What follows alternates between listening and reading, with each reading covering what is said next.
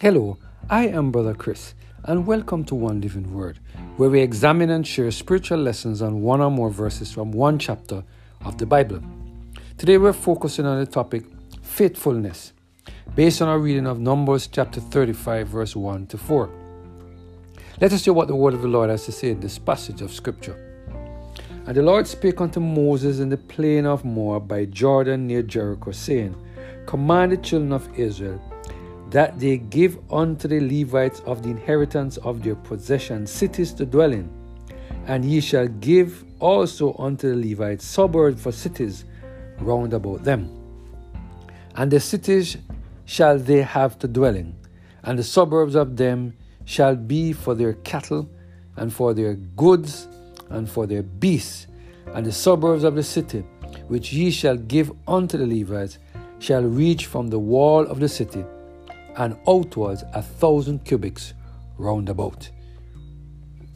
There are many of us Christians who have serious problems with tithing system that exists within the church. Some of us want to know the location of the storehouse.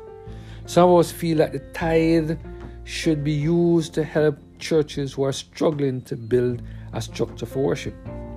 Some of us are not uh, comfortable with the way we believe the tithe is being used by the church, and so we refuse to send it in.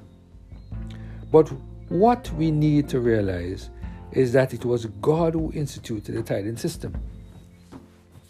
We need to realize that unless we are faithful in our return of tithes, the ministers of the Lord will not have the resources to take care of themselves and their families so that they can concentrate on spreading the everlasting gospel. In Numbers chapter 35, the Lord provided specific instructions on how the tribe of Levi should be taken care of when they moved into Canaan. It's important to remember that the tribe of Levi was responsible for all the services in the sanctuary, and they did no other work.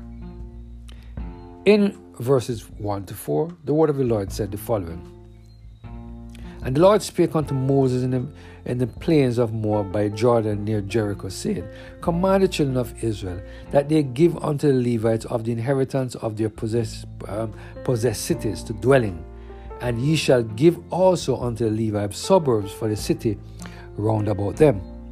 And the cities shall they have to dwell in, and the suburbs of them shall they be for the cattle, and for their goods, and for all their beasts and the suburbs of the city which ye shall give unto the Levites shall reach from the wall of the city and outward a thousand cubits round about.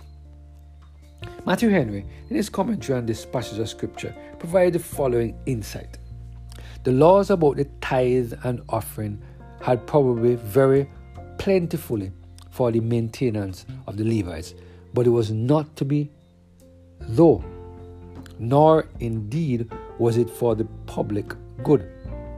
That when they came to Canaan, they should all live about the tabernacle as they had done in the wilderness, and therefore care must be taken to provide inhabitants for them in which they might live comfortably and usefully.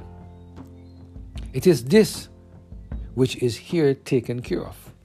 1. Cities were allotted them with their suburbs. They were not to have any ground for tillage. They need not to sow, nor reap, nor gather into barns, for their heavenly Father fed them with a tithe of the increase of other people's labor, that they might be more closely attended to the study of the law and might have more leisure to teach the people, for they were not fed thus easily, that they might live in idleness, but that they might give themselves wholly to the business of their possessions, and not be entangled in the affairs of this life. 1. Cities were allotted them that they might live near together and converse with one another about the law to their mutual edification, and that in doubtful cases they might consult one another and in all cases strengthen one another's hand. Number two, the cities had suburbs annexed to them for their cattle.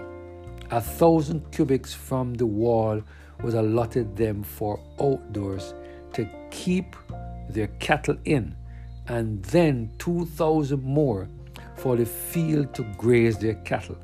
Thus was care taken that they might not only live, but live plentifully and have all the desirable convenience about them, that they might not be looked upon with contempt by their neighbors. God is asking us today to bring all the tithes into the storehouse so that there may be meat in his house. Today, God is reminding us that not only will our faithfulness result in the ministers being taken care of, but God will also open the window of heaven and pour out a blessing upon us that there will not be room enough for us to receive it. I pray that we will ask the Holy Spirit to help us to remain faithful so that when the Lord returns, he can say, Well done, thou good and faithful servants. Let us pray. Heavenly Father, we thank you today for reminding us of this powerful message. Remind us, Lord, of the importance of being faithful. As we study your words, give us the strength, Lord, to surrender to the Holy Spirit so that He can help us to remain faithful, we pray. Through Jesus Christ, our Lord. Amen. Have a blessed and Holy Spirit filled day.